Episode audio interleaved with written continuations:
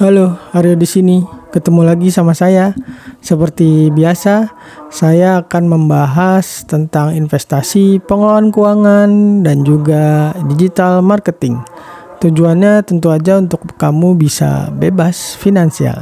Kali ini saya akan bahas tentang investasi saham buat orang yang gaji UMR. Banyak sekali orang yang menganggap bahwa investasi saham itu cuma untuk orang kaya. Karena banyak orang yang menganggap kalau investasi saham itu butuh modal yang sangat besar. Sehingga wajar investasi saham itu dianggap sebagai investasi untuk orang kaya. Banyak juga yang lebih memilih untuk memenuhi kebutuhan pokok dibandingkan untuk investasi. Mengenai yang satu ini memang Kemungkinan untuk investasi itu kecil karena biasanya uang sudah habis terlebih dahulu untuk kebutuhan pokok. Tapi anggapan bahwa investasi itu hanya untuk orang kaya itu kurang tepat. Kenapa demikian? Karena sebenarnya investasi saham itu nggak perlu biaya atau modal yang sangat besar.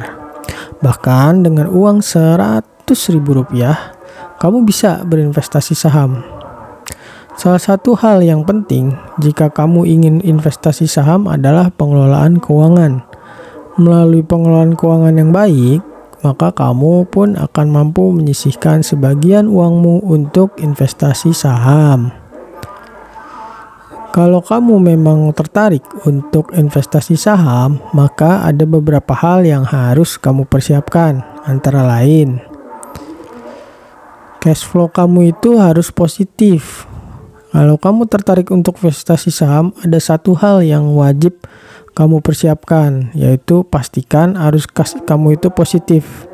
Apa itu, apa itu arus kas positif? Secara sederhananya, pemasukan kamu harus lebih besar dari pengeluaran kamu. Hemat pengeluaran kamu untuk hal-hal yang di luar kebutuhan. Kurangi sebanyak mungkin pengeluaran yang sifatnya keinginan. Kamu harus mampu membedakan mana kebutuhan, mana keinginan.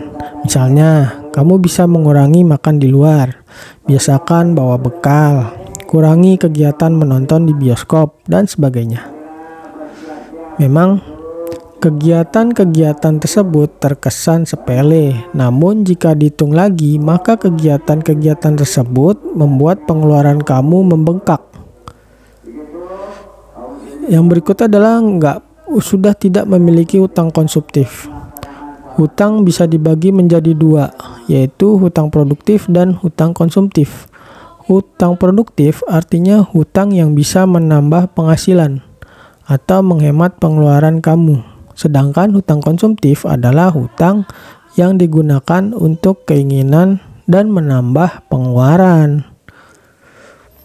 Contoh dari hutang produktif misalnya kamu membeli sepeda motor dengan mencicil.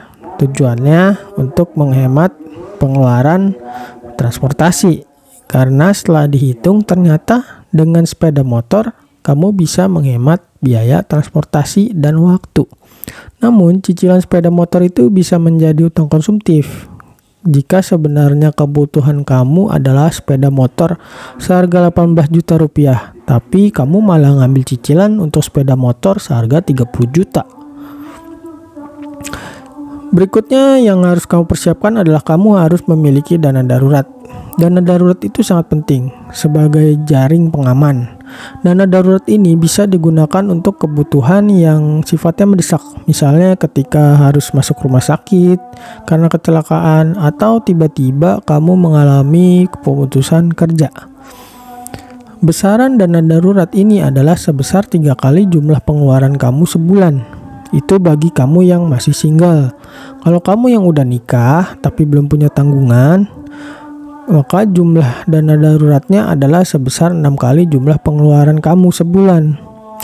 Dan sementara kalau kamu yang udah menikah dan sudah punya anak, maka jumlah dana daruratnya pun semakin besar, yaitu 12 kali jumlah pengeluaran kamu dalam sebulan. Dana darurat ini sebaiknya kamu simpan dalam instrumen yang liquid yang bisa kamu ambil sewaktu-waktu. Misalnya dalam tabungan, baik tabungan uang maupun tabungan emas. Tidak disarankan menyimpan dana darurat di instrumen yang kurang liquid, seperti deposito atau obligasi. Yang berikutnya adalah yang harus dipersiapkan adalah memiliki asuransi kesehatan. Asuransi kesehatan itu sangat penting karena ketika sakit, apalagi sakit parah, biasanya membutuhkan dana yang sangat besar. Itulah sebabnya asuransi kesehatan itu sangat penting. Sebagai orang Indonesia, sebenarnya diuntungkan dengan adanya BPJS karena BPJS juga mengcover penyakit-penyakit parah. Sehingga minimal asuransi kesehatan yang kamu miliki adalah BPJS. Kalau kamu udah lebih mampu, bisa ditambah dengan asuransi swasta. Kemudian yang harus dipersiapkan adalah kamu harus belajar investasi saham itu bukan kayak investasi lain seperti deposito emas atau obligasi yang nggak perlu pengetahuan yang terlalu mendalam. Kalau kamu ingin investasi saham, kamu itu harus meluangkan waktu untuk mempelajari investasi ini. Karena tanpa pengetahuan yang mencukupi, maka kamu beresiko untuk rugi. Mempelajari investasi saham saat ini jauh lebih mudah karena aksesnya juga mudah banyak sekali buku-buku tentang saham yang sudah terbit. Kursus-kursusnya juga banyak. Selain itu, edukasi gratis pun begitu banyak tersedia. Sehingga nggak ada alasan lagi kesulitan akses untuk belajar. Itulah tadi beberapa langkah persiapan sebelum kamu berinvestasi saham. Pastikan ketika kamu mulai investasi saham, kamu itu udah mulai melakukan semua persiapan tersebut. Lalu gimana kalau kamu sudah melakukan langkah persiapan yang tadi sudah saya sebut? Berikutnya kamu bisa mulai investasi saham. Caranya adalah eh, pertama, sisihkan penghasilan di awal itu minimal sebesar 10%. Kamu harus menyisihkan penghasilan kamu di awal. Jangan menyisihkan penghasilan di akhir alias kalau ada sisanya aja. Biasanya kalau kamu menyisihkan penghasilan di akhir, umumnya penghasilan kamu itu nggak akan ada sisanya. Lalu jumlah penghasilan yang sebaiknya disisihkan juga e, minimal 10%. Kalau gaji kamu 1 juta rupiah, maka usahakan sisihkan sebesar 100 ribu rupiah untuk investasi saham. E, langkah berikutnya adalah kamu bisa meningkatkan porsi investasi ketika penghasilan kamu naik. Ketika penghasilan kamu udah naik, kamu bisa menaikkan porsi investasi kamu, misalnya dari 10% jadi 15%. Agar bisa menaikkan porsi investasi kamu, caranya adalah dengan berusaha untuk naik gaji, mencari penghasilan tambahan, dan juga mempertahankan lifestyle. Artinya, jangan karena penghasilan naik, lifestyle juga naik. Berikutnya adalah mendaftarkan diri di broker kamu nggak bisa gitu aja ujuk-ujuk beli saham. Kalau kamu ingin beli saham ya kamu harus melalui sebuah perusahaan broker. Sehingga untuk berinvestasi saham, kamu harus memiliki rekening di perusahaan broker. Pilihlah perusahaan broker yang terpercaya. Salah satu indikatornya adalah jumlah kelolaan dananya juga eh, besar serta umurnya juga sudah cukup lama. Faktor lainnya adalah biaya dan fitur yang dimiliki. Pilihlah broker dengan biaya terendah dan punya fitur-fitur yang memang kamu butuhkan. Lalu hal berikutnya setelah kamu mempersiapkan adalah pilihlah saham-saham blue chip. Sebagai langkah awal, kamu itu bisa memilih saham blue chip. Mengapa demikian? Karena saham blue chip itu punya likuiditas yang cukup tinggi, tapi kenaikan dan penurunannya penurunan harganya nggak terlalu drastis. Saham blue chip ini juga bisa bermanfaat untuk membiasakan kamu terlebih dahulu sebagai investor baru atau dengan kata lain proses adaptasi terlebih dahulu. Kalau kamu langsung beli saham gorengan ketika mengalami penurunan harga yang terlalu dalam atau bahkan nyangkut bisa bikin kamu kapok nggak mau lagi investasi saham. Selain itu, sambil kamu beradaptasi dengan investasi saham, kamu bisa sambil belajar mengenai investasi saham.